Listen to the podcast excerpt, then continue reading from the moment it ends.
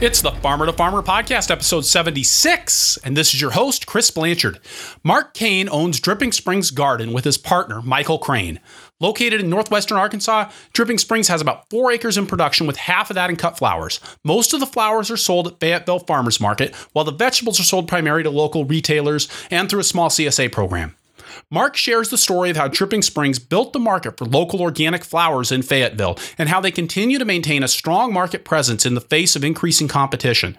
We dig into the wedding market, practical farmers market strategies, pricing, and how to produce a high quality cut flower. We also hear about Mark's journey to starting Dripping Springs in 1984, including his encounters with some of the great thinkers of sustainable agriculture back in the early 1980s. And we dig into how Dripping Springs manages to farm on steep hillsides with a minimum of erosion and a maximum of water harvesting, as well as the well respected internship program at the farm.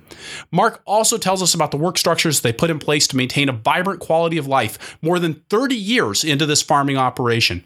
Mark offered a ton of value in this show, and I really appreciated his time. I think you're going to enjoy this show and get just as much out of it as I did. Thanks so much for joining us.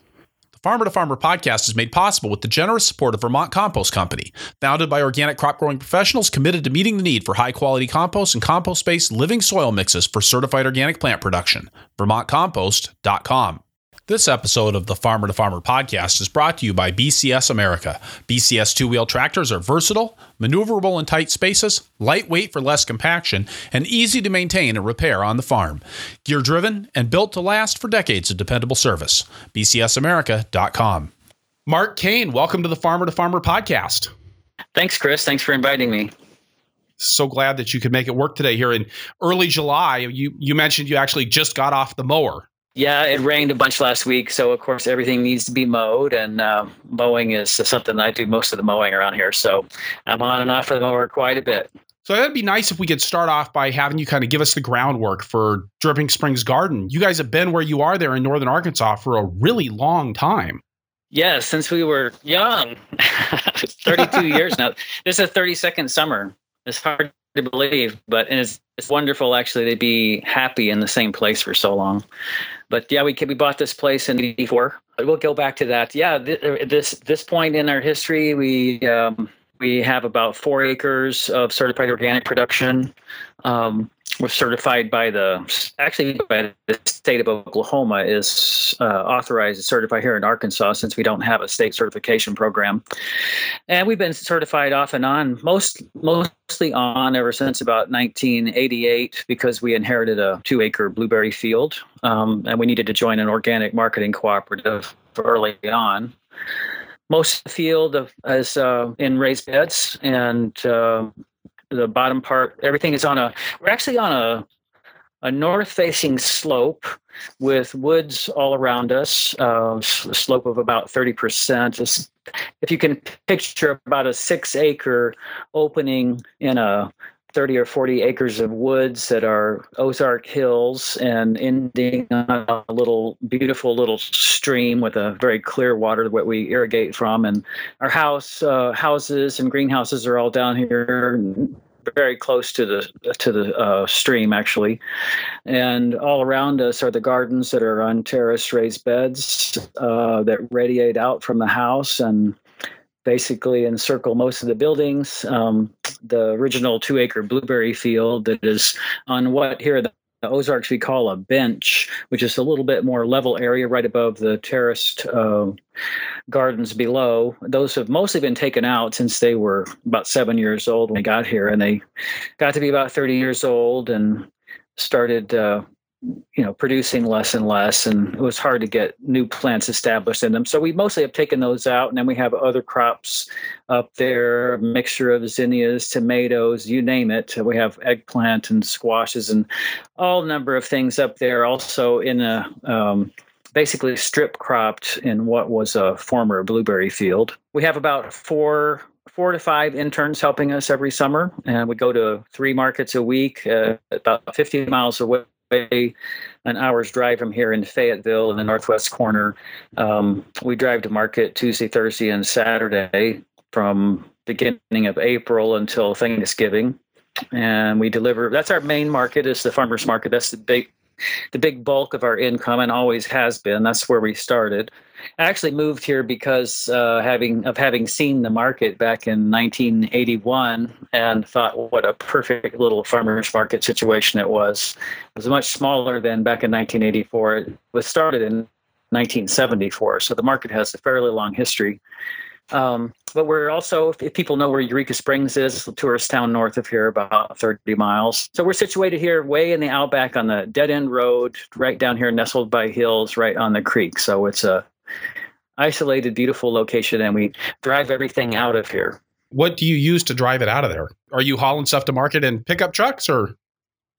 We have a 12 foot box truck and we also have a 8 foot bed chevy truck. It takes both of those trucks. And last week we actually uh, hired one of our interns uh, trucks to help get some extra product in also. So it takes a couple of different trucks to get everything in for a saturday. The 12 foot box truck is adequate for the weekday markets and our csa because we do have a, a, couple of restaurant accounts and a Whole Food store buys from us, not Whole Foods particularly, but Ozark Natural Foods in Fayetteville buys from us wholesale. And uh, then we have a small CSA that we deliver to once a week. So all those deliveries happen on the same runs that go to town. We try to minimize our uh, running to town. So there's basically three trips, three marketing trips a week uh, all summer long. And then there, there's one marketing trip a week in the wintertime because we do have a bunch of hoop houses and we produce uh, winter greens for for wholesaling during the wintertime and for the restaurant. How cold does it get in Arkansas over the winter?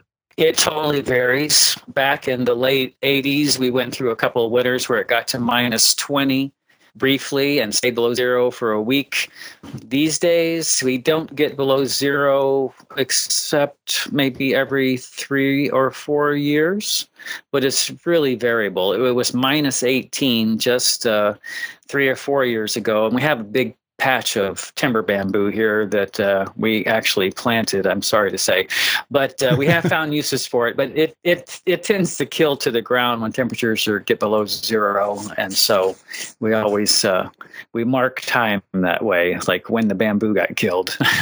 but in the in the summer in the summertime, uh, summertime's also variable. In uh, 2012, it got up to 106 in late July. It was pretty miserable summer last year i don't think it ever broke 95 or 96 but the kind of weather that we're having right now in the low 90s is pretty typical for july and it can be either very dry or moderately wet and you guys do vegetables, but you also do a, a, large quantity of flowers, right? Yeah, actually, our plantings are about 50 50. If we take all of our bed maps and add them up to what crops we've planted during the year, it turns out to be 50 50 or so. Uh, a lot of people at the market know us for our cut flowers since we've really developed that niche since the early 90s. We, we always had flowers as part of the mix because that was part of my training in the Chadwick Gardens in California. There was always a mix of everything, and we simply kept growing more of what people wanted to buy. So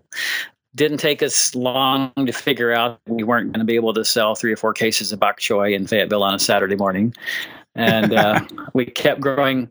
We kept growing more and more flowers, and it's been really satisfying. It's been a very big part of the financial success that we've had with the farm. So uh, we have been members of the uh, Specialty Cut Flower Growers Association. We know a lot of the people involved in that organization and um, try to stay in touch with the flower growers in the region and, and actually outside of our region to see what's happening, um, you know, for best sales and timing and hoop house production and all that. So our hoop houses and, and our field crops get rotated through flowers and vegetables. Our customers in Fayetteville, uh, we put on such a big display of flowers that uh, this overwhelms the vegetables somewhat. But there are vegetables out there for sale also. A lot of our vegetables are sold through our CSA and through our wholesale account simply because there are so many vegetables on the market. And we've developed the cut flower niche specifically over the last 20 years. So um, a lot of our vegetables don't show up on the farmer's market. And are you doing the cut flowers through the CSA and through your wholesale accounts as well? Uh, we do. We do maintain a small uh, cut flower display at Ozark Natural Foods. Uh, started doing that about six years ago near the registers. And um, we do have a cut flower uh, option for our CSA, but not that many people, you know, some, some people, I think we're only making about nine bouquets a week for our CSA. We don't actually push that. We don't advertise our CSA at all, um, simply because we most of our production is taken up for our farmers marketing. Um, the vast bulk of the flowers are sold to customers that are buying bouquets at market. So on a typical Saturday morning, we'll have usually about five people working behind stand, making bouquets and putting them out in a big display um, for prices that vary from six to twenty dollars. Um, and then people can have custom made bouquets, and often through those people that we need to market that we've gotten into the wedding business. And uh, for the last some years, we've been doing special events and wedding bouquets, uh, brides bouquets, and bridesmaids, boutonnieres, uh, buffet table, that type of thing. So we do get contacted quite a bit by the up and coming young brides who want a local look and um, so we're first we congratulate them on their choice to buy local organic flowers, and then we try to steer them in the direction of the type of things that we're going to have. So we actually have a spreadsheet that shows the production year, so they can kind of take a look at the different flowers that we have, different parts of the year. How do you price something like wedding flowers? Oh, this is a hmm. You can check with your local to see what they're charging, but it will be you're in you're in a different arena. We are cultivating a different arena of brides than normally the specialty florists in our area. There are a lot of people that want to get married and who do not want to spend two thousand dollars on flowers. And there are a lot of people who want to spend $2,000 on flowers or more. We tend to do weddings that are $500 or less, that are simple and in the terms of the bride wants the bride bouquet and she wants she has seven maids and she has seven groomsmen. And they have some bouquets that they want to have on the altar and for the dining tables for the rehearsal dinner. And all that's easy for us to do. And uh, since we have all the production here it's not a matter of having to buy the flowers or fly them in like the florist has to do. So um, you know our our bridal bouquets might range from 50 to $100 and made arrangements might range anywhere from 25 to 60 and if you go to a florist often they're not going to talk to you about a bridal arrangement for less than $200 but then they're having to buy all of the flowers. I was going to ask about how you manage the supply but when you describe you know a $500 wedding for flowers, that's probably not like a huge bump over what you're already doing on a weekly basis at farmers market. No, for the farmers market, I'd say we're probably we're selling somewhere in the neighborhood of about three thousand dollars worth of flowers uh, a week. I would say, and then uh, our vegetable sales and CSA sales all come in over the top of that on a weekly basis. But that'd be my best guess for just flowers only. Uh, it's pretty easy for us to sell a couple thousand dollars worth of flowers on a Saturday morning. Now, you said that the flower market's something that you've really cultivated over the last 20 years. What's been involved in building the market for the flowers? Is it is it different than what you might do to build the market for your organic vegetables?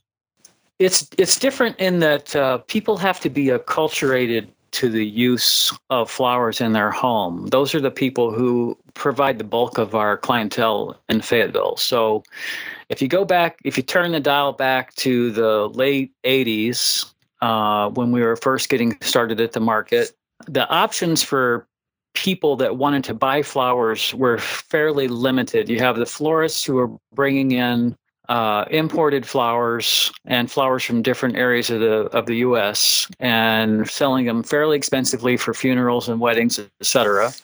Then you have the grocery store flowers, even back in the late 80s, that are primarily also South and Central American grown, brought in and made into bouquets somewhere and shipped out in en masse. Lots of dyed carnations and uh, daisies and nasty looking things like this. And so, the, since the late 80s, this whole arena has grown up that we call specialty cut flowers, which generally are flowers that are grown locally and cannot be shipped very well. Something like snapdragons have tremendous customer appeal, and yet they don't ship very well. So, or, or zinnias are another thing. Cosmos is something else. These are flowers that can be grown um, in most of the areas of the U.S. and then um, and but they can only be sold pretty much locally. And so, first thing is creating attractive display and having bouquets that are not priced above what the average family can get. So we, we noticed our I think we probably started selling bouquets at 250 a, a bunch back in the late 80s and when we a you know a couple years later when we decided to start spreading the prices out because we noticed that the customers have um, besides having different incomes they have different uses for which they're going to put the flowers. Someone's got a, a grandmother who's turning 80 and they want to spend they want to spend 25 or 30 or 40 dollars because this is something that's coming from their heart. It doesn't have a lot to do with the item that they're buying. They're never going to pay 30 dollars for a watermelon no matter whose birthday it is but they will pay 30 they will pay $30 for a bouquet for grandma or somebody's trying to impress their girlfriend or etc so flowers have this type of uh, romantic appeal um, and so price structuring is interesting because you need to catch the high end people and the low end people. We've always wanted to have bouquets that were affordable for everyday use. Like uh, uh, I think our low end bouquet now is six dollars for, and we have a lot of young people who are in college or even younger who will go for those bouquets and older people who just they don't want to spend you know their flowers are considered somewhat superfluous but they can't help themselves but want to go for that color and have some of that in their home. The bulk of our bouquets you know are, are that sell are probably the $10 size and then we have $15 size and up depending on people, some people will hand you a 50 and they just want you to make some outrageous bouquet for whatever special event they're having and so every time a bouquet sells to a customer, this is a potential person that is going to get in the habit of buying flowers for the home. Because if you've ever seen what it's like to have a dinner party and have flowers on the table or not have flowers on the table, it adds a really special grace to the environment, and it's uh, it's tangible and it's uh, kind of a wonderful thing. So it's ma- it's a matter of people getting in the habit of doing that, and over the years, we've cultivated a lot of people who have gotten in the habit of doing that when you're doing the custom bouquets at market, do you guys already have do you have pre-made bouquets and custom bouquets happening at the same time? We do. Um, for a long time, we would only make bouquets at market, and this was simply a transportation issue. We would set up, uh, we just barely had time to get everything harvested and had room to get it packed in, a, in the cargo van that we were using for many years for market. And so all the flowers are, po- po- you know, packed in the truck uh, gladiolas in buckets and zinnias in buckets and often segregated by color, but not made into anything. And then as soon as we got to market, we start making bouquets and setting them out uh, for display. And um, this these days we never have time to make, uh, nor do we have the room to put as many bouquets in the vehicles going to market as are going to sell at the market. It takes a lot more room to put finished bouquets in a truck than it does to put the bulk flowers. So that's why we have to have a lot of personnel at market, but it also creates a show for the public. They love to sit around and watch people making bouquets. Uh, this summer in particular, we created a much larger flower stand next to our main tents where we have all the flowers displayed in tiers of uh, uh, basically the different kinds of flowers that are in bulk that we're taking from to use for making bouquets. So we've got a couple of salespeople up front. One person is just selling vegetables off the vegetable display, and one or two people are selling bouquets from our display stands and we've been trying to direct people toward those stands, which then the people in the back are keeping filled up all during market. And this is actually much more efficient than what we did for many years, where we would just take orders and make bouquets. um, it's uh, it's much more time efficient for us to fill up a display and have people learn, train people to to pick from a display.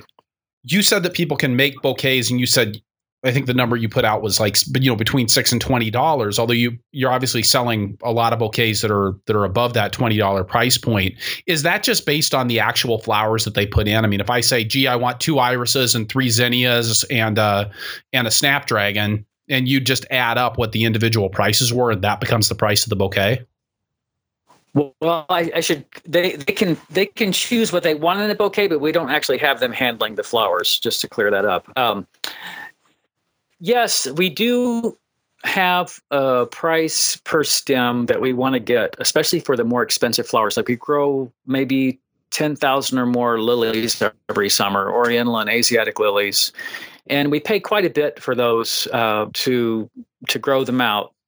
So we may have a dollar a stem in those lilies before they ever go to market and we ask uh, three dollars a stem and, and three for ten dollars on Oriental lilies. So if those go in a bouquet, yes, those are good, and they're not sold just by the stem. We sell those by we can sell anything by the stem, but if they go in a bouquet, all, all of our, our people know what the value of that is. Now, um, if somebody asks for zinnias these days, we're selling them for 50 cents a piece. Gladiolas are a dollar, or tuberose are a dollar fifty. Sunflowers are a dollar fifty. These type of prices. However, the different types of flowers have different inherent costs, and something like a zinnia or a rudbeckia or an ageratum is uh, easy and cheap to produce in the field. And so, if we have a lot one week and we know that we're probably not going to sell them all, mm. the bouquets are just going to get bigger. Or we don't try to to count stems on everything is what I'm trying to say.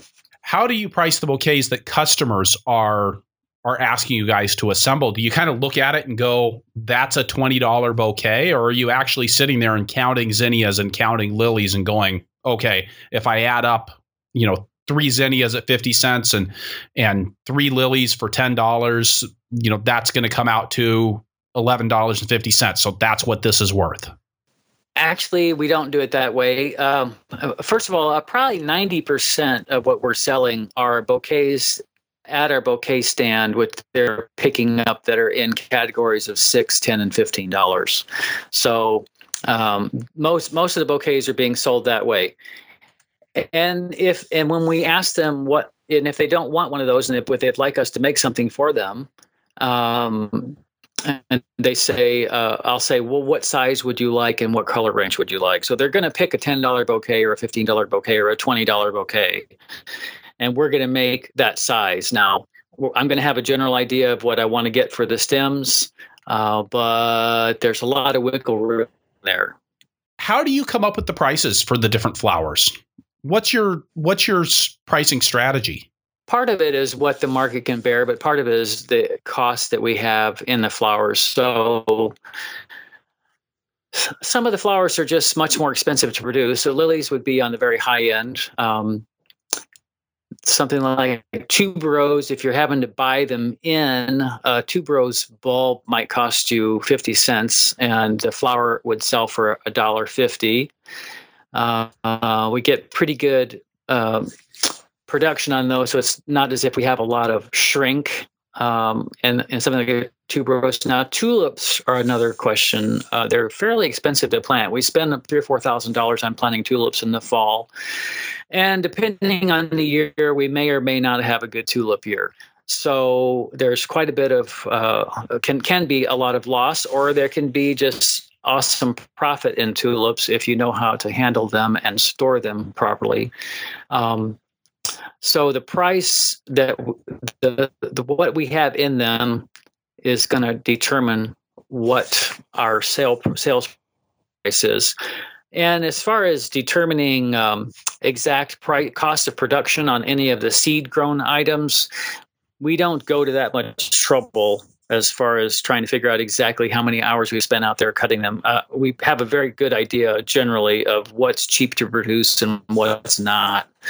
So I think that's about it. Um, the more the more we're around the flowers and how much uh, a lot of the a lot of the cost of flowers, of course, is the labor to harvest them, and that's why we have to have a fairly good sized crew for even four acres. It takes a lot of time to cut hundreds and hundreds and hundreds of blooms, and it takes some training and also a lot of actually a lot of uh, hours cutting to get good at it. Um, we find that uh, we don't have as much competition, of course, with the cut flowers, partly because we've been in it for so long. Uh, there is there are more flowers on the market than ever before this summer because the growers get turned on to the fact that there is a profit to be made and they don't a lot of the flowers don't have cucumber beetles or squash bugs on them which is a plus um, but as my friend who is in pastured beef told me when I asked about fire blight on these pears, he said, I don't know, except cattle don't get it. so that's right. fire blight, no fire blight on cattle. Yeah. So um, yes, competition is coming for, for, the cut flowers, but we find that our best bet is to just have really outrageous displays of high quality blooms that have been cut on time, refrigerated on time, uh, taken to market, not having any um, nastiness, so that people have the longest shelf life possible. Uh, we often get people coming to market saying that they bought a bouquet at one of the other folks on the market and they didn't last but a couple of days. Well, this is this is preventable, but it uh, requires some training. So people that are out there that are trying to grow cut flowers on the cheap and then not handle them well and sell them for not very much at farmers markets really aren't doing themselves a favor because people will stop buying them.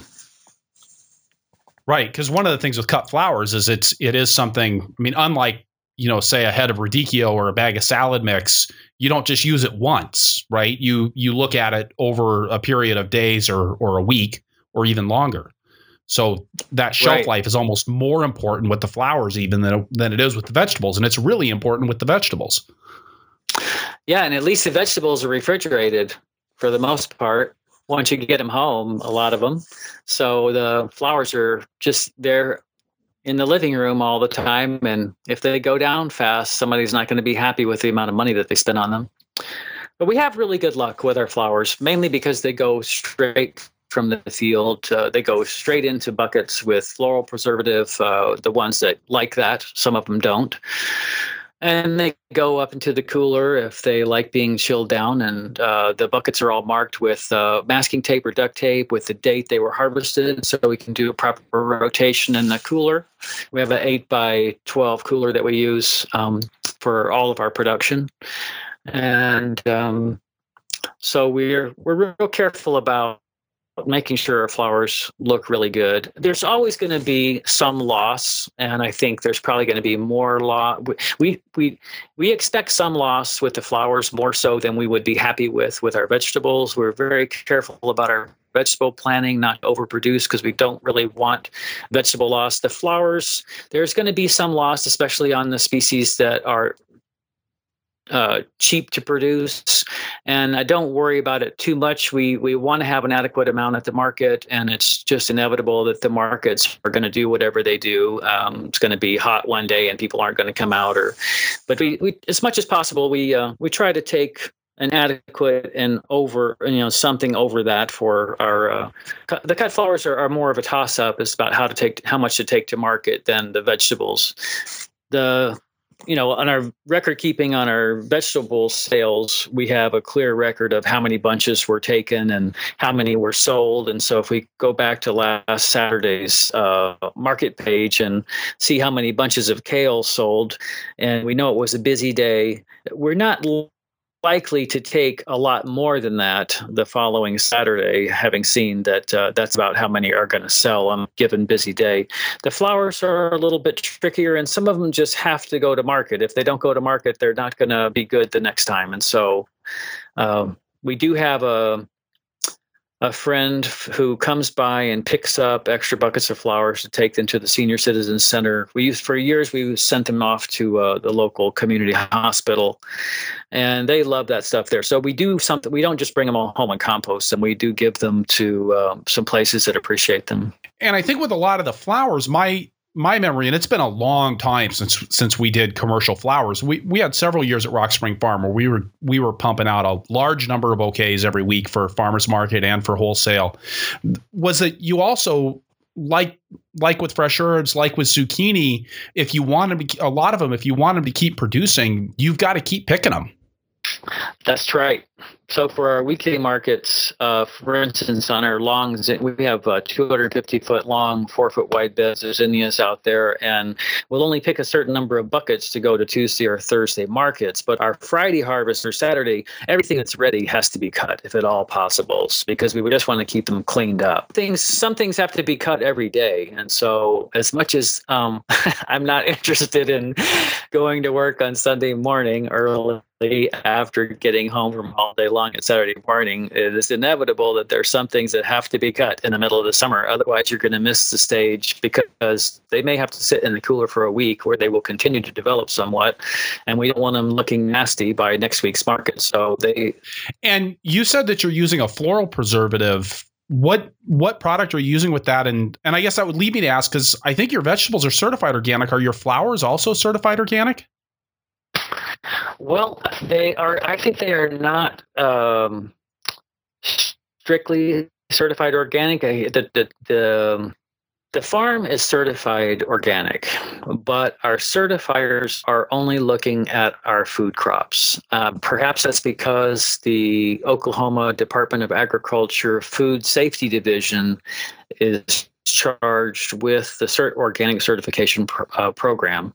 And so this has been um, actually a boon for us because it would be very difficult for us to provide um, to find organically grown gladiolas in the 20,000 uh, count numbers that we need or uh, 10,000 lily bulbs organically grown. We're, we do not even think those things are available organically.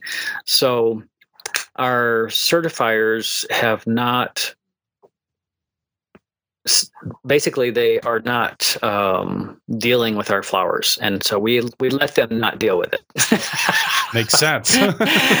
How, however they have records of everything we plant. They have all of our seed orders. They have all of our field maps. They know exactly what's going on and so i know in some areas of the country that the certifiers other certifiers have been very hard on the flower growers about uh, especially plant propagation material um, and I, I feel sorry for those growers.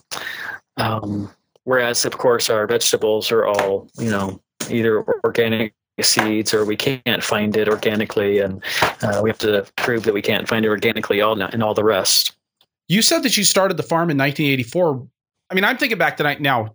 I was a freshman in high school in 1984. So, I mean, I I can't say that I was I wasn't super aware of like local and organic and all of that kind of stuff. I mean, I, I thought I was pretty hip because I had a banana at lunch and it was fresh food. Nobody else had fresh food. You know that that made me the resident hippie. So the um, I guess I'm kind of curious. Like in 1984, I mean, what were you thinking? I'm going to start an organic vegetable farm in northern Arkansas. I mean, are you crazy? Well, definitely but uh, there was a lot of history before that. Um, I was a biology student at the University of Illinois back in the um, early and mid 70s and uh, uh, spent my junior year in um, in Europe. And at some point, I got pretty bored with my studies in uh, Paris. Uh, unbelievably, it just wasn't suiting me. And I went to work on a German dairy farm in the Alps, and I was so happy there. I just, I was actually was thinking about coming back and going to vet school, and um, I just experienced for the first time this sort of unbelievable peace of mind that came from the type of lifestyle that they had, which was independent farmers in nature, just doing their thing, and it was uh, it was it was wonderful. It actually was quite healing for me psychologically, and I came back and finished up my degree and I went to work, got a job at a community organic garden project that was um, out just not far from the university. There were people were rented plots, and um, I got an assistant manager job there. I didn't know anything about gardening, but I started learning how to garden. We did a demonstration garden, put on workshops once a month on composting, and put out a monthly newsletter. And at some point, I had been involved in a appropriate technology library that was going together at the university, and I came across John Jeavons' How to Grow More Vegetables book, which came out in the early 70s, I believe. And in the preface, he mentioned this uh, this uh, eccentric genius, Alan Chadwick, who had been a student of Rudolf Steiner's and uh, was a quote mystic gardener. And I was just fascinated with the whole uh, concept. And so I made an exploratory trip out to California to try to meet Alan and see what it would be like to study with him. And um, and so I'm I wanted to study with him, put my name on the list, and a couple months later got a letter inviting him up there to Covelo, which was in Northern California, to where his project was at the time. And uh, anyway, that's that's a story. I wasn't there for a long time because Alan was uh, already sick with cancer, and he ended up moving to Virginia to start the New Market Garden in Virginia. Several of the people that we were working with uh, moved with him to Virginia, and a, a, contingent of us went down to the University of Santa Cruz, where he had started his original project in 1967. And so I became an intern there for a year, learning the various techniques that he had brought uh, there. And um, that was a big eye opener. Um, just the being exposed to the gardens that Chadwick had designed and implemented at uh, UCSC and at Saratoga Community Gardens, at Zen Center, and at Covelo. Um, I had never considered. Uh, well, I was certainly interested in gardening, but I had never seen the cornucopia of color and scent and uh, variety and fruit trees and herbs. And it was just a complete uh, feast for me. And I felt at home and I just wanted to be there. And so that's how I got hooked into the type of thing that we're doing now. It took a lot of years for it to get worked out in terms uh, technically at the time that Chadwick was at the university. In fact, when I was there, almost everything was done by hand. Uh, the beds were double dug. Of course, they had this nice uh, sandy soil, nothing like our Ozark right. rocky soils. First time I tried doing any digging here, it took like three days to dig a hundred foot bed. So now we use a spader that can do it in five minutes. But that hell had to come over the years of trial and error. Um, and about the same time, when I was at my uh, as, as, an intern at UCSC Farm Garden, Masanobu Fukuoka came to the states for the first time and stopped in California, and I had a chance to meet him, and he had a huge impact on me. Um, he's the author of One Straw Revolution, and the farm project He ended up moving in with a group of Japanese hippies up in the mountains in Northern California, and, uh, and moved into a teepee and uh, proceeded to try natural farming, uh, so-called natural farming, throwing out big bags of seeds all over the landscape, seeing what would come up. And uh, so I did a lot of time studying his philosophy of uh, let nature do it. And um, and so it's been, you know, my personal journey has certainly been kind of finding my way between these two polarities of uh, this kind of exuberant, eccentric, English horticulturalists and this kind of Zen uh, uh, nature person that Fukuoka was. Eventually made it to Japan back in about 1990, and um, and we've gone through a no-till phase here, but um, um, well, maybe more about that later. But that's how I got started, and that's how the original. It's you know it's I felt lucky as a young person in my late 20s to encounter these visionaries that had such huge impact on all of us um, and certainly set the uh, groundwork for everything that was sort of to play out after we found our property. How did you get from doing natural farming in Northern California to growing vegetables in Northern Arkansas? I mean, and you, this may be me being provincial. You know, I grew up in Seattle, and I really didn't understand that there was anything east of I five for most of my most of my youth. And so, I mean, eh, you know, I don't know Arkansas. Like I had roots here. Not in Arkansas. I actually uh, spent 12 years on the Gulf Coast, Mississippi, um, where my father and mother were from, and uh, then we moved to Illinois, and I went to University of Illinois. You know, when I was in high school. When I went out to the West Coast, that was to study with Chadwick, and I stayed out there for a few years. And so my attempt to come back east had to do with two things. One, it never rains out there in the summertime, which is a big drag. And the place I was living with all those Japanese folks, um, up in the mountains, the annual rainfall was 10 inches a year. So I put in a big garden there and proceeded to watch it all dry up as our spring water got down to about 10 gallons a day.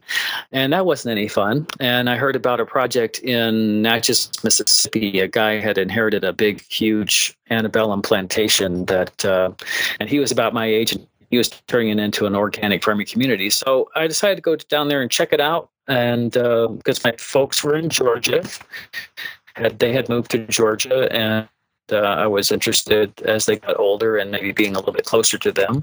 But uh, my plans at that point still hadn't gelled about exactly where all this was going to lead, whether it was going to lead to trying to buy property. But I think that experience in Mississippi at that community definitely pushed me over the edge as far as like, okay, no more three hour long community meetings. I'm going to go buy some property and do it my way. I met Mike, and he was living in Eureka Springs. He was from the Ozarks, from Springfield, Missouri, and I met him through a mutual friend. And we took off tree planting together one winter. And uh, through the course of those thousands and thousands of trees that we planted in Florida uh, for the paper companies, um, which gave us a little bit of cash in our pockets. And also, we had friends who had gone out tree planting for a season or two and then come back with you know ten thousand dollars plus in cash and had bought property in the Ozarks. And boy that sounded like a good thing. And when I came up to the Ozarks for the first time I definitely fell in love with uh, hills here and it was a lot moister and cooler up here and it seemed like a great blend of uh, the kind of the mountainous topography of California that I really liked plus summer rainfall patterns and the land was very cheap in the late in the mid 80s there you know, property values had had really declined right then. So we just happened to hit this property at just the right time. We found this place just a couple months after we got back from our first um,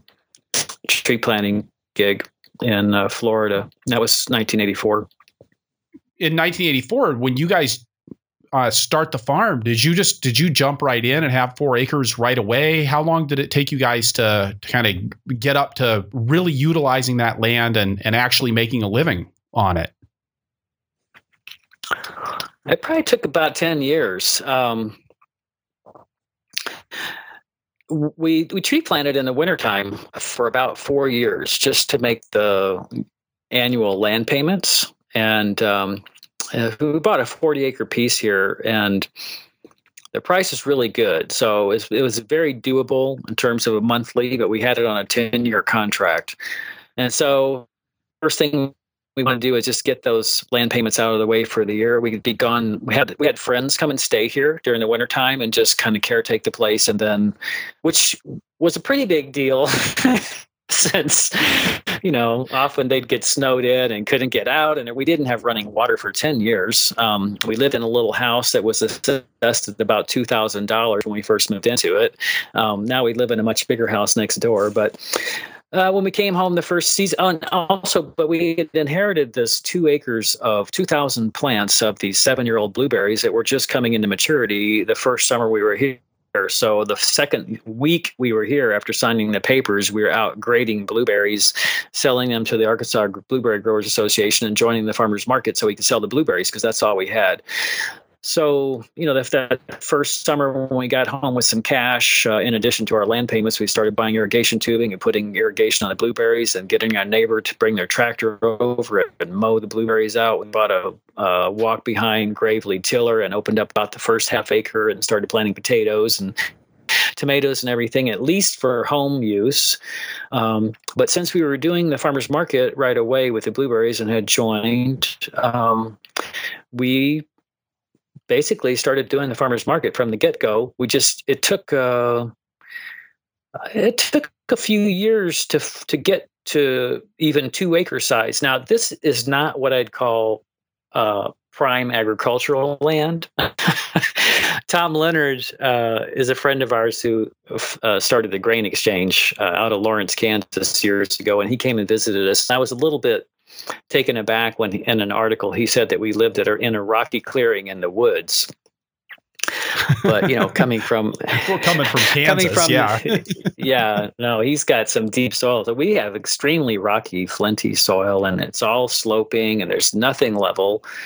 Um, so we basically had to be kind of Japanese about it and start fitting all these contoured beds into um, into the landscape, which turned out really it's beautiful. It's a, you know it's a very beautiful location, and it actually, for me personally, it turned out to be a uh, something that I'm very proud of that we were able to create um, this little paradise on here. Um, it's it's fairly unique but it's very different from just going into a field and being able to open up two acres and planting planting crops. Uh, it just wasn't like that. It also had to do with my own or our own lack of uh, larger production experience. The experience at UCSC Farm and Garden Project um, at the time, that project basically was about uh, horticultural production, but not so much about sales although there were some sales happening, most of the uh, um, the information about selling and CS, CSAs had yet to be born at that time. They were barely born by 1989, 88, 89 uh, when we were here. But back in the mid 70s, late 70s, when I was at UCSC, there wasn't even such thing as a CSA here in the States. So um, all of that, all of those things had to be worked out later in terms of how are you going to support yourself doing this kind of type of work or what kind of tools are you going to do to try to create the same uh, production level and ambience that you might have had in a hand dug garden. It, even though the Chadwick Gardens at Covelo were seven acres of hand dug uh, uh, beds, there was about 40 people there working. So we didn't have those slaves to come and do that. Although we have had um, we have had interns here almost every summer since we've been here. So, in brief, it uh, was I was, and then we did we spent uh, almost uh, twenty years without a tractor. So you're not talking to somebody who learns really fast. wow. There are a lot more resources now, you know, of course. Um, in uh, in every direction than there were back in the late 70s and early 80s. All right. So with that, I think we're going to stop, take a break, and when we come back, I want to I want to ask you some more about the tractors and what your production system has evolved into over the years. Okay. The Farmer to Farmer podcast is made possible with the generous support of Vermont Compost Company, makers of Fort Vee and Fort Light potting mixes for certified organic transplant production. And while it's hard to start thinking now about next year's potting soil in the middle of the current season, you don't want to miss participating in Vermont Compost Company's fall pre buy program. When you order Vermont Compost potting soil for next year's growing season, you can save significantly on the finest potting soil that I personally have ever used. There are many great options for significant savings. Vermont Compost Company organizes shared truckload weeks when they organize and group orders by state or region. When you place your order to ship on one of these shared truckloads, they offer discounts on the purchase of your potting soil. Plus, they consolidate the orders so growers also save on shipping fees. Now, if you want to get the best possible deal on Vermont compost potting soil, order a full truckload. If you don't need a full truckload yourself, get together with your farming friends and neighbors and order a full truckload together. This option offers the best possible price per sling bag or pallet and the best possible shipping rate. It's also the best option for growers who are great distance away from Vermont. Growers who pre buy full truckloads often end up paying a price for their sling bags that is lower than what growers pay for a sling bag picked up in Vermont. The fall pre buy program runs September 21st to December 21st. For more information, visit the website vermontcompost.com. Bandwidth for the Farmer to Farmer podcast is provided by BCS America. A BCS two wheel tractor is the only power equipment a market gardener will need with PTO driven attachments like the rototiller, flail mower, power harrow, rotary plow, snow thrower, log splitter, and more. You name it, and you can probably run it with a versatile BCS two wheel tractor. The first time I used a rototiller way back in 1991, it was mounted to a BCS two wheel tractor and it spoiled me for life. When you get behind a BCS, you can tell that it's built to the same commercial standards as four wheeled farm tractors. I've used other tillers and mowers, and I spent most of the time when I was using them thinking of how much easier it would be with a BCS. On my own farm, we went through a number of so called solutions before we finally got smart and bought one for ourselves. Even though we owned a four wheel tractor to manage our 20 acres of vegetables, the BCS tackled jobs that we couldn't do with the larger machine, from mowing steep slopes and around trees to working in our high tunnels. Check out bcsamerica.com to see the full lineup of tractors and attachments. All right, and we're back with Mark Cain of Dripping Springs Garden in northern Arkansas. So, Mark, on your four acres of vegetables and flowers, can you you just mentioned like it took you 20 years to buy a tractor. Um, so now you've got a tractor. What size tractor do you have? We've got a 26 horse uh, Kubota. Okay, and is that just just and the one tractor on the farm?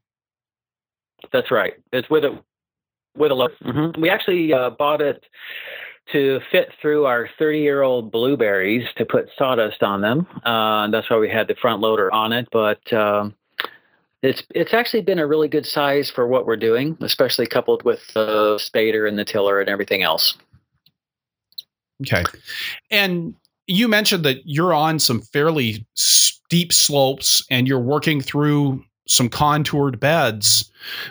Tell us a little bit about your your tillage practices and and how you're going about prepping the beds so that you don't end up with a lot of erosion when you get these inevitable gully washers that seem so much more common in the last 10 years than they did in the in the 30 before that.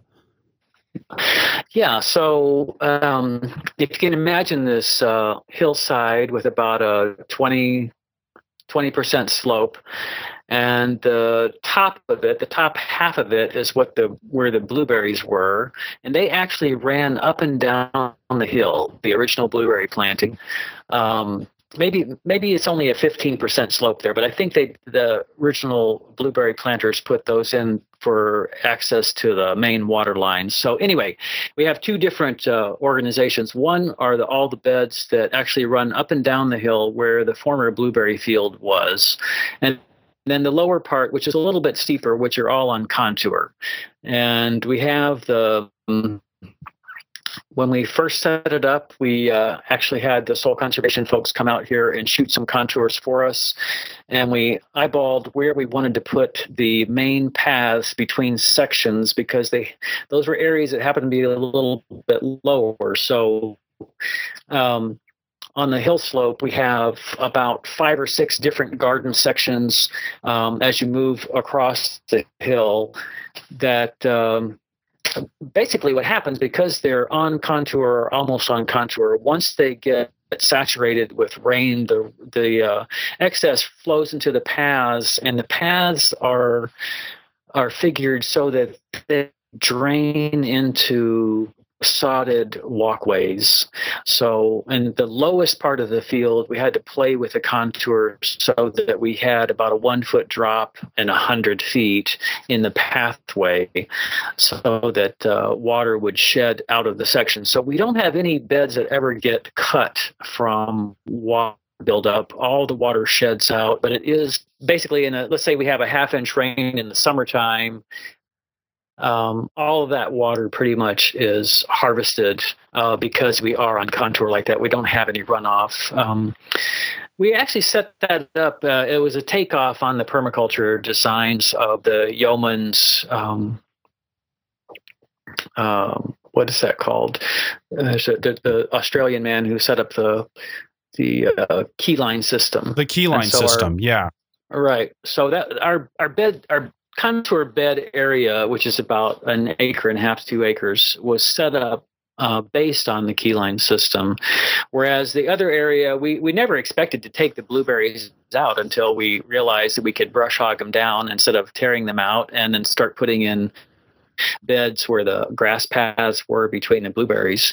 And so that's by that time we had purchased the spader and we were able to go into sod fairly easily and create new growing beds where the grass paths used to be between the blueberries. So basically up there about 10 years ago we started brush hogging down blueberries to the ground and just keeping them mowed down. It just took a couple of mowings, keep them mowed to the ground and um, and we put in beds between them. So we we purchased a 51 inch Celli spader um, that works very well with our small Kubota tractor uh, on low gear. and that's uh, our primary tillage. And then we have a, a land pride um, tiller, uh, three point tiller that we can use um, at first, we thought we were only going to need the spader and the walk and the walk behind tiller, and as it turned out, the spader didn't do a very good. At least, at least the reciprocating spader that we bought didn't do a very good job of chopping up cover crop sod, and we needed to come back with something that was going to do a job of like tearing up the chunks that were turned in. Um, but uh, because of our rocky soils. Um, I feel like this Celli Spader enabled us has has enabled us to do a tremendous amount of work. Um, especially moving into two acres of, of sod in the blueberry field. So typically, when uh, and then at some point down the road after the tractor and spader purchase, we saw that our raised beds down here in the lower part of the garden, uh, since we didn't have any way to hip them up, um, were starting to lose their loft and, you know, gradually eroding so that there wasn't as much uh, height to them and our bed's permanent. Our beds don't move around. They have permanent paths. They're basically four foot wide. We started out years ago with five foot wide beds, and because that's what people were doing then, that turned out to be not good for our tractor um, implements. So we went to four foot wide beds, and um, we we tried a um, what are those called? A Buckeye Junior Bedder from that the Buckeye uh, yep. Tractor Company in, Indi- in Indiana, I believe it is. And but that meant that we had to tear everything up and rebed from totally tilled up ground, which is not what we wanted to do. Actually, we did go through that process and we didn't like it because our soil is so rocky that every time we would till and make beds, there was this combing combing off of rocks process to put them in the paths to just get them off the beds and into the paths where they weren't going to be in the way of the crops.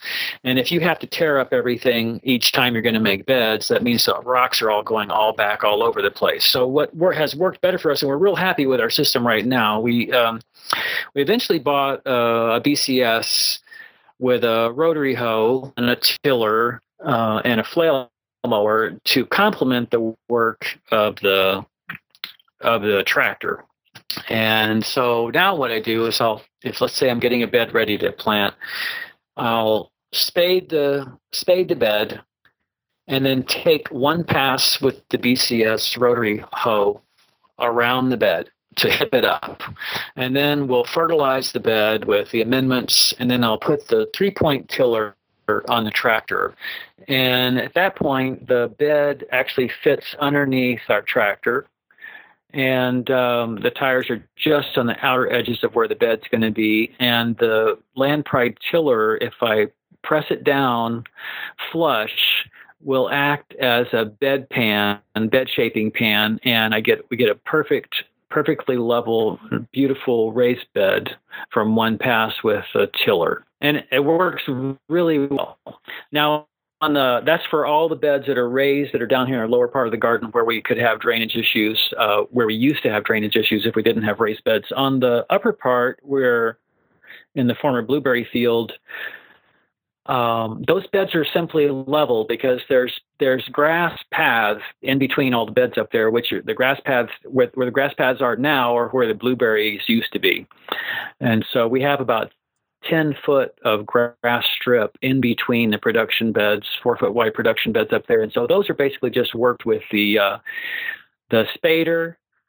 And and because the three point tiller, uh, because we have uh, untilled ground on both sides of that spaded four foot wide area, the the three the three point tiller, um, the land pride doesn't really drop down quite properly. The housing can catch on the edges of the bed. And so I like to yep. fertilize the beds after spading. I like to fertilize the beds and then I just run over it with a BCS tiller to work the amendments in and I don't have to get the tractor back on there.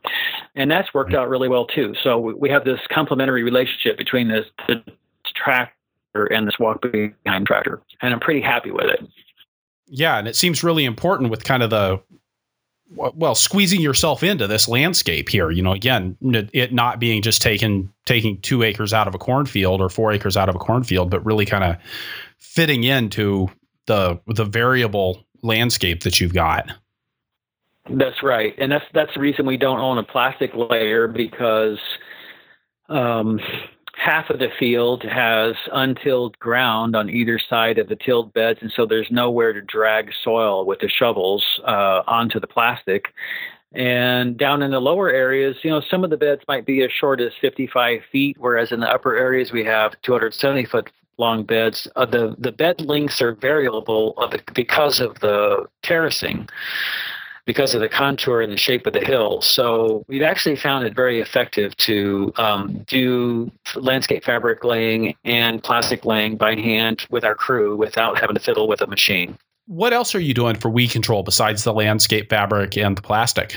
Well, we're using that wherever possible. Also, we're using wheat straw that we actually buy in from Kansas. So it has to make a little bit of a trip down here. It's fairly expensive. Uh, we have to pay about $6 a bale delivered, and we buy in about 600 bales a year.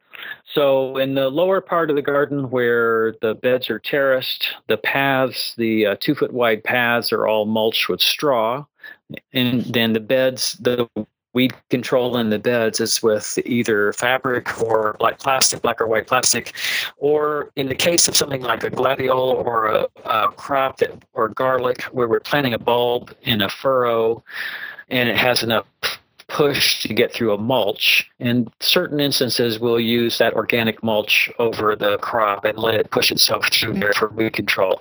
We used to do that everywhere, but as we got uh, to be bigger than two acres, we found that we were getting just tremendously behind our weeds. Things would come up in weeds that were mulched with straw. Plus, the expense got to be greater and greater over the years. So, um, so we minimize the amount of hand cultivation that we do because we still have to go back and weed the holes around the crops and all of the plastic and the fabrics and stuff and the path bulb the path weeds have to be taken care of. But for the crops that absolutely have to be planted on uh, bare soil turnips carrots daikon etc we we use hand weed control. But we prefer to uh, use some sort of uh, mulch film whenever possible just because our soil is also very porous and we can't retain water very very well, in addition to the weed problem. So, Mark, I you mentioned earlier you have between four and five interns most years on the farm. You know they're they're working a similar schedule to what you're what you're working. You tell us a little bit about how your internship program works. Well, we have a listing on the ATTRA website um, with the National um, Center for Appropriate Technology. And we've had that listing for a long time. So a lot of times kids will find us through that. Often these are college age folks that are looking for, some farm experience. Um, and uh, at, at, best, they start contacting us in the fall prior to the production year that they're interested in coming here.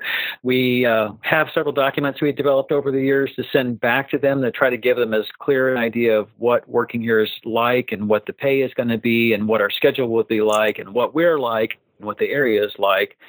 But of course, nothing can really quite convey the amount of work that's going to be required of everyone. So we also try to have them come and visit uh, and possibly work with us for a few days to see if the chemistry is right. Uh, that's a real important part of having the right kind of people around. Um, and I think we've gotten better at sussing out uh, who's going to work and who's not, um, what kind of experience we would like to have had. It's nice if we don't have to break them in for their first farm summer. If they can have had some farm experience somewhere else and we have someone to talk to about what they were like to work with. And we are very careful about checking references these days just to see how much we can find out about someone in addition to what we might see when they are on the phone or, or come here to visit. Um, we share a couple meals a day here. We are actually on a cooking schedule, so the interns help cook breakfast and lunch, and then they go to the house next door for supper and hanging out, and then we have the house free for the evening for flute practice or whatever uh, planning for the next day. Um, so we don't have to spend all of our time together. I think in the, for the future there's another building under uh, uh, in planning that will actually take most of the food situation out of our house and, uh, and have it more centralized, just as an intern house. But there's a lot to be said for for eating together uh, once a day at least, um, where we can able to. It's part of the learning process too about what's available in the garden and what does that mean on the table and in the kitchen. And that plays into how we deal with our csa and how we try to educate folks about uh, how we can eat using the things that grow here in season. So we meals are a really big part of, of what happens here. Um, and you know just the management of young people who are now the age of if we had had children uh, what you know we're the age of their parents or possibly 10 years older. And uh, how that relationship plays out um, you know over the years we have developed systems for how does the, does the crew know what's going to be happening that week? Most recently, I've been sending out work schedule uh, agendas for the week to their cell phones since they love looking at their cell phones as much as possible. They can look at the cell phone and see what's on the agenda for that week, which I think is very helpful. But yeah, just having various systems in place where we can get what we need and try to get people up to speed as much as possible. We've had quite a few foreign students work here that came through the multinational exchange for sustainable agriculture out of Oakland Mesa.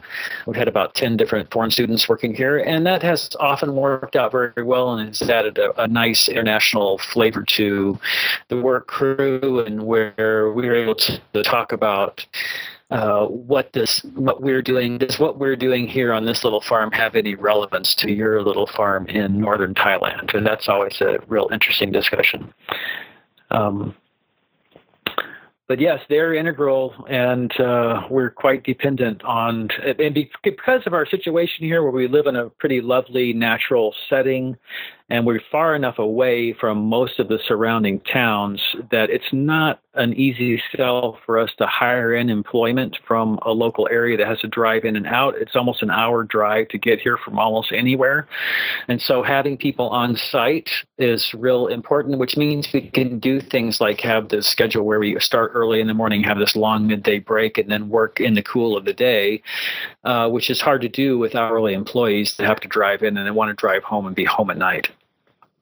It also adds a whole layer of complexity to the social situation where you know we we are we and our interns are form our social group for the summer for the most part. And so that has its own uh, ups and downs. So um, learning where to set boundaries for our house and what can be done and what can't be done and how people have to the cleaning they have to do. Well this is you know this was a system I was trained in at, at UCSC Farm and Garden Project, and so it's uh, it's, it's, a very successful apprenticeship model, but it has to be managed in a certain way, and certainly not for everybody.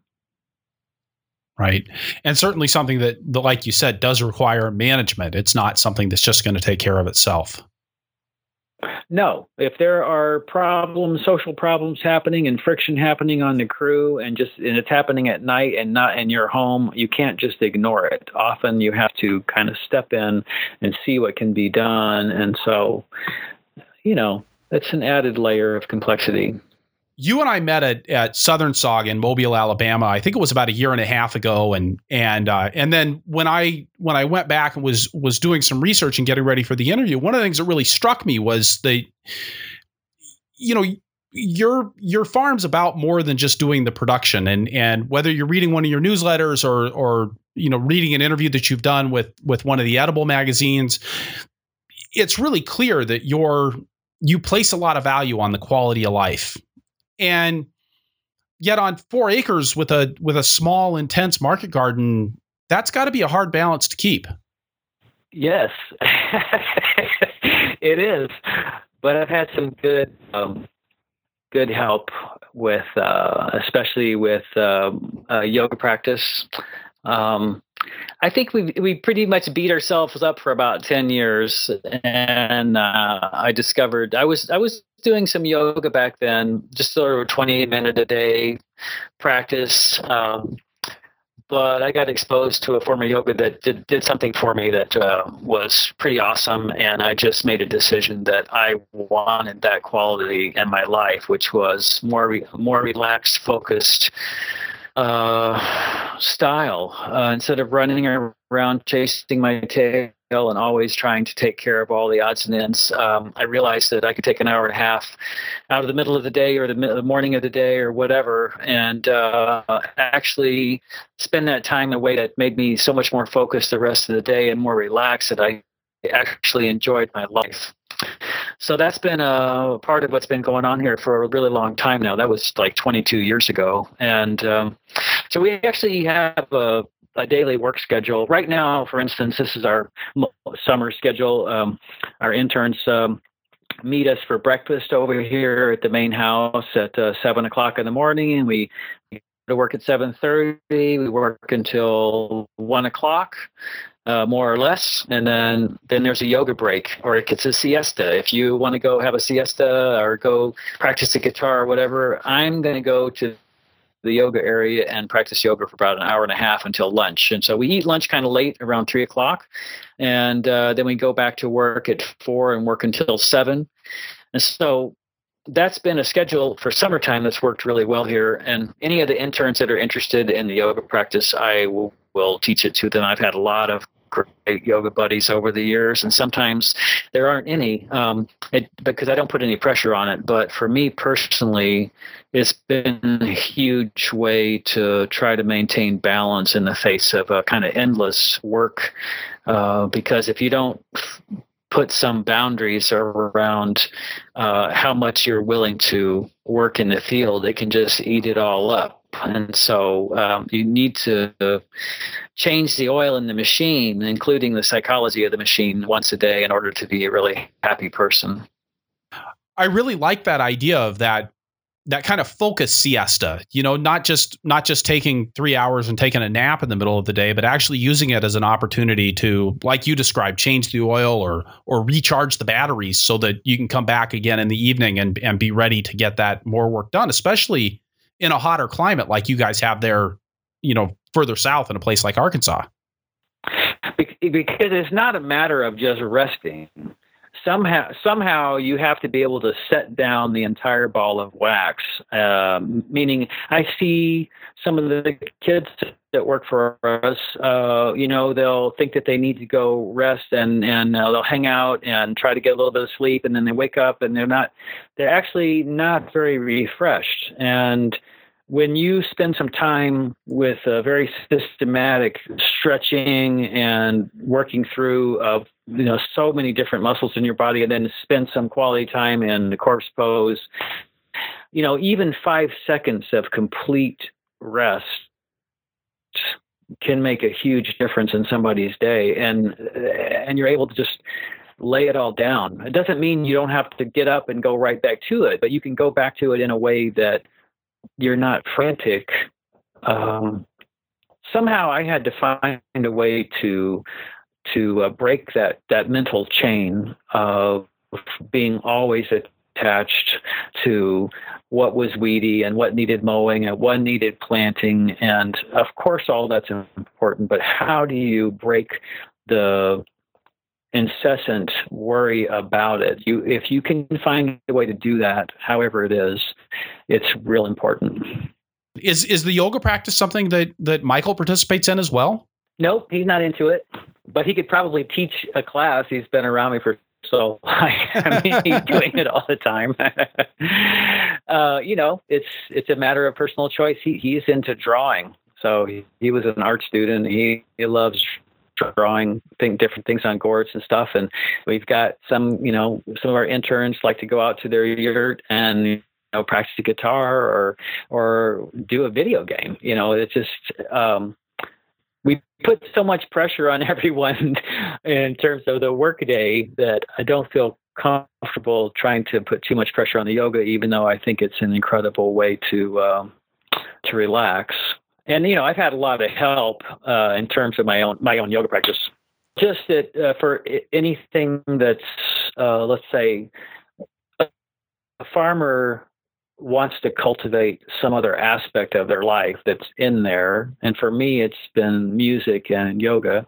Um, and for it to have some serious repercussions within their life, you know, they they have to reach out and and have support within those fields, often from outside the farm. So I've been back and forth to India several times, and you know I play with a little jazz trio in town and uh, take flute lessons, and I've taken piano lessons for years, and so all those things uh, they're not. It's not just because I, decided I'm going to take my time and, and spend 30 minutes here doing this little bit of yoga. I I, I um, I want to do. It's that I have a whole network of support there, and I think that's important. Well, and I think especially things like like what you mentioned with the flute is is you know that creates a schedule where now you have an obligation that's off the farm with somebody else, and I think that's a really good way to encourage yourself to put the hoe down at the end of the day and go do something else because you've actually got an obligation in a different place. Well, that definitely happens to me because when seven o'clock comes, it's like I've got I, I need to have my time organized so I can go up and hit the practice room because on Saturday we're going to be playing these pieces, and uh, we might have a gig at an art gallery or something, and I I want to get better. I, I don't don't want it to be you know just I want to uh, to get good at it. So. Um, I have a pretty scheduled, pretty scheduled recreational calendar. but on Saturday afternoon after market, you know, we leave here at uh, 4.15 in the morning on Saturday to go to the farmer's market. And we do the farmer's market until about 1.30 and, and then go out to lunch together with the crew and then do some minor shopping. But then, you know, I go play with this little jazz group uh, for a couple hours. And it's just so much fun to do something so com- completely different and those folks they don't participate in this life at all. Instead of me driving back home and looking at all the things that need to be mowed it's a lot more fun to be doing something else. I'm leaving for a week on saturday to go to a jazz camp so i'm i'm taking a little holiday in the middle of summer which is outrageous but it's awesome it's really great when when you get the farm to a place where you can actually take that time off. I think that that speaks really highly of what you must have with the interns and with your partner to make all of that work. Hopefully, I'm not just taking advantage of them. but you know, I had a high school biology teacher who told me that when she was in graduate school, her professor would invite her on all these fascinating trips out to collect blue green algae, and she said, "Oh no, I've got to be in the lab looking at the microscope." Microscope, and he finally said, "You know what? You are not organizing your time correctly if you can't get out of the laboratory." It's a theme that comes up again and again uh, in the podcast with some very successful growers who have who have worked hard to set boundaries around what they do. I mean, it's not often that they've done it in their first years, but as the farm matures, they find that they they need to actually put up some fences and say, okay, this is, you know, the farm gets this part of my life, but then there's this other part of my life that the farm doesn't get. Whether that's hours or days or or or a week at at jazz camp. Well, as you get older, and I'm 62, um, you realize that um, yes, you can work hard all your whole life, and then one day you're going to be dead, and uh, it could be any time now. Um, or you could be in a few years, but what will you have done if you're going to be laying on your deathbed and say, "Wow, that was a lot of gardening," and that's all there was? Um, it's a little bit sad if there's if there are aspects of your personality or, or, or things you really that were part of you that could have made your life uh, more whole were never explored because you couldn't make the time for them. So more and more, when things come up that I would love to do, but then a farmer would always say, "Oh no, I, I can't leave for that month, amount of time." To really look at it and say, "Well, how can I organize this so this can happen?" Because the those type of things can be uh, just uh, seminal in somebody's uh, life all right. So, Mark, with with that note, I think it's time for us to turn to our lightning round that we do here at the end of the show. What's your favorite tool on the farm? The spader. The the Celli spader. Yeah, I love it. So, tell me about the Celli spader. Well, it's 51 inches wide and weighs about 500 pounds and looks like it's a lifetime tool and it's never broken anything, knock on wood. And uh, it can handle our rocks and it's great for going into new soil. It's great for going into um, It's, it's, it provides just about the right depth of cultivation. It can also, it doesn't stir up the soil too much, so you can actually do a deep cultivation that's a bit rough and then work in amendments into the surface. So you have nice drainage, plus you some aeration without blenderizing everything and uh, it's been pretty much problem free. I've changed the spades on it a couple of times because they wear down over time with their rocks but it is uh, an amazing tool, and um, you know I'm in love with it. I think I told you that uh, I bought it from our neighbor down the road who uh, went no-till at the same time we bought his spader, and I think I told you that I think we got the better end of the deal. He tried to buy it back from us at one time, and I said, "No way." that and that was Patrice Gros, right? Oops, yeah. All right. And what's your favorite crop to grow? Sort of a toss up between lilies and lettuce, which are pretty different crops. Yeah, they are. I think because they have special qualities for me. I've been a vegetarian since my 20s, and so salad crops are really important to me. And I love salad crops this time of year. I just everything raw that's in the in the garden just goes in one big bowl in the evening with a big crust of bread and maybe a a beer on the side, and that is just heaven for me. And so having lettuce around uh, all, all, the time and different kinds uh, is just awesome. It doesn't you know? Just uh, I, and the people at market, of course, love lettuce. So. Uh, and then lilies, because of their fragrance, you uh, as a flower grower, you become addicted to certain fragrances that, um, you know, the sense of smell is so deep. It's it's kind of deeper than the sense of sight, and so the smell of a tuberose or a lily wafting down the hill on a summer evening about nine o'clock in the evening and hitting the porch just can just be uh, just fill you with this uh, combined joy and nostalgia. It's just the all absolute goodness of life all, all wrapped up in a smell. Very sensual. It's a great segue into my next question, which is where do you find inspiration? Well, I, I recently answered this question uh, uh, by saying the writings of uh, Wendell Berry and Fukuoka and um, the kind of happiness that I see in young people after they've been working here for a while or sometimes when you just look out over the garden at just the right moment when there's a mist rising off the garden after a rainstorm, they're intangible moments that, or for instance, um, maybe a there uh, uh, some years ago, an old customer, she must have been about 85 years old, stepped out of the crowd. I had seen her plenty of times, but had never talked to her probably. And she just took me aside and she said, I just want you to know how much beauty you bring to Fayetteville.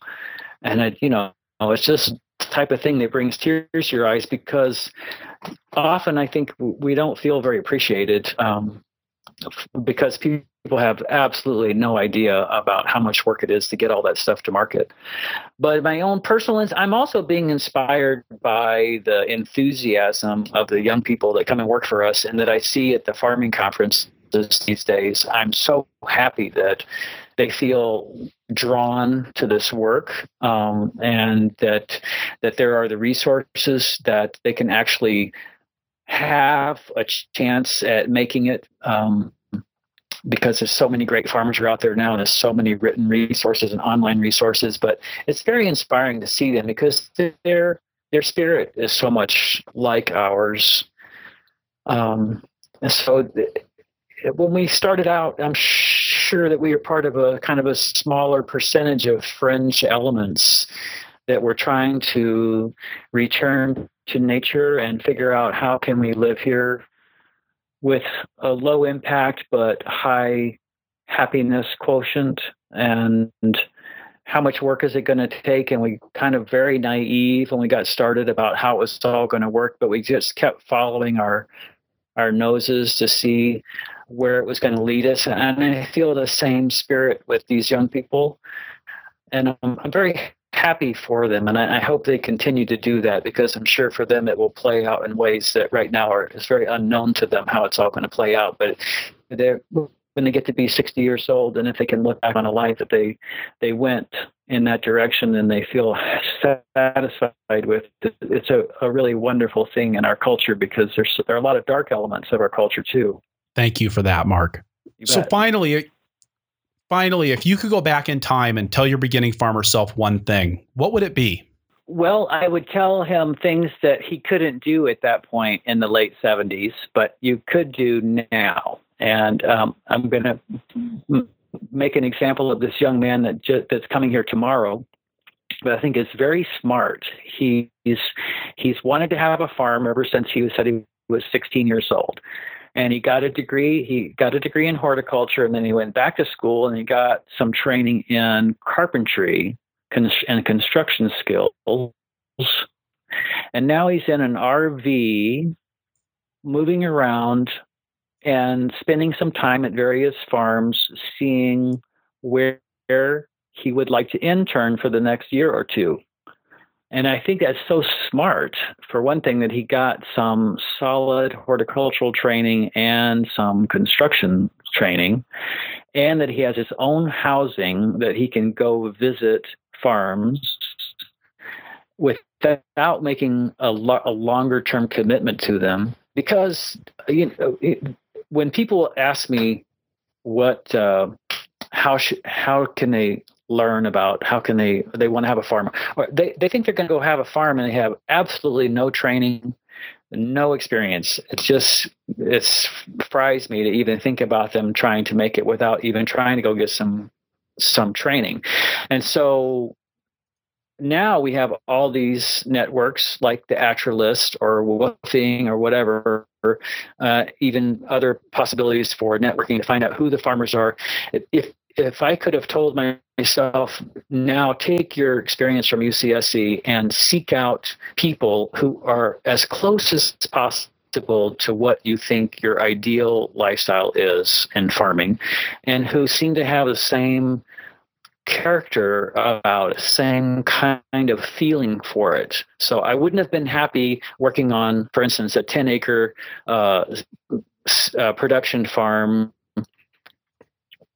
um, that was just nothing but grinding hard work because that would have had zero appeal to me at the time. Uh, however, if you get a waltzed me into a place where people a together marketing scene and we're marketing locally and had a CSA and had all kinds of uh, kind of like this farm. if you, uh, but you have to be able to, you have to have the right chemistry with people that you're going to spend much time with. And I think as a young person, it's not that easy uh, when you're that sensitive to separate out what is somebody's character, personal character, and what are the things that you can learn from them in spite of that character. so, you know, every farm is going to have its own set of personalities and its own uh, just the way they do things. And so I, just think this young person is very smart that he has his his own housing. He doesn't even have to be dependent on anyone for food or or or living in any kind of group housing, which would also impinge on his experience. But he can go and taste what's out there and help out and then make a decision based on real experience about where does he want to actually go and train. So he's made a decision to go and train. And so, uh, you know, a lot of possibilities like that exist now that, that might might have been there when I was younger, but um, uh, uh, that's what that's that's what I would tell myself. Mark, thank you so much for for sharing your life at Dripping Springs Garden with us. Really appreciate you taking the time and and giving us all the insights from 32 years of farming. Well, if we were on a um, video call, I could show you all the wrinkles. That's that, oh. there, there there is a picture in the show notes, so folks will be able to see that the wrinkles do exist. But but right, the wrinkles only go where the smiles have been, right? Yeah, well, I hope so. Thanks for inviting me, Chris. I appreciate. I enjoyed it. All right, so wrapping things up here, I'll say again that this is episode 76 of the Farmer to Farmer podcast, and that you can find the notes for this show at farmertofarmerpodcast.com by looking on the episodes page or just searching for Cain. That's C A I N. If you value the podcast, we just launched some new ways that you can support the show at farmertofarmerpodcast.com slash donate. First, you can become a patron of the show by setting up a monthly donation through Patreon, which is kind of like Kickstarters for ongoing donations. First, you can become a patron of the show by setting up a monthly donation through Patreon, which is kind of like Kickstarter for ongoing projects. It's a great way to support the behind the scenes effort that you don't hear at the Farmer to Farmer podcast, from research and scheduling to editing and getting the show online. Or you can do a one time donation through PayPal, which would also be awesome. Third, if you use the Amazon.com link on farmer to farmer podcast.com, Amazon kicks a percentage of what you spend back to the show, and it won't cost you a penny more. Go to farmertofarmerpodcast.com slash donate for more information and all of the relevant links. Thank you so much for your ongoing support. Since you're listening to the show, and since you just sat through my fundraising pitch, I'll bet you like being on my email list, the Flying Rutabaga. You can check that out at farmertofarmerpodcast.com or purplepitchfork.com. Also, please head on over to iTunes, leave us a review if you enjoy the show, or talk to us in the show notes, or tell your friends on Facebook. We're at Purple Pitchfork on Facebook. Your reviews and referrals make a huge difference in our ability to reach out to a growing circle of listeners. One more thing, I appreciate so much all of the guest suggestions that I receive through the suggestions form on farmertofarmerpodcast.com. Please let me know who you would like to hear from, and I'll do my best to get them on the show. Thank you for listening. Be safe out there and keep the tractor running.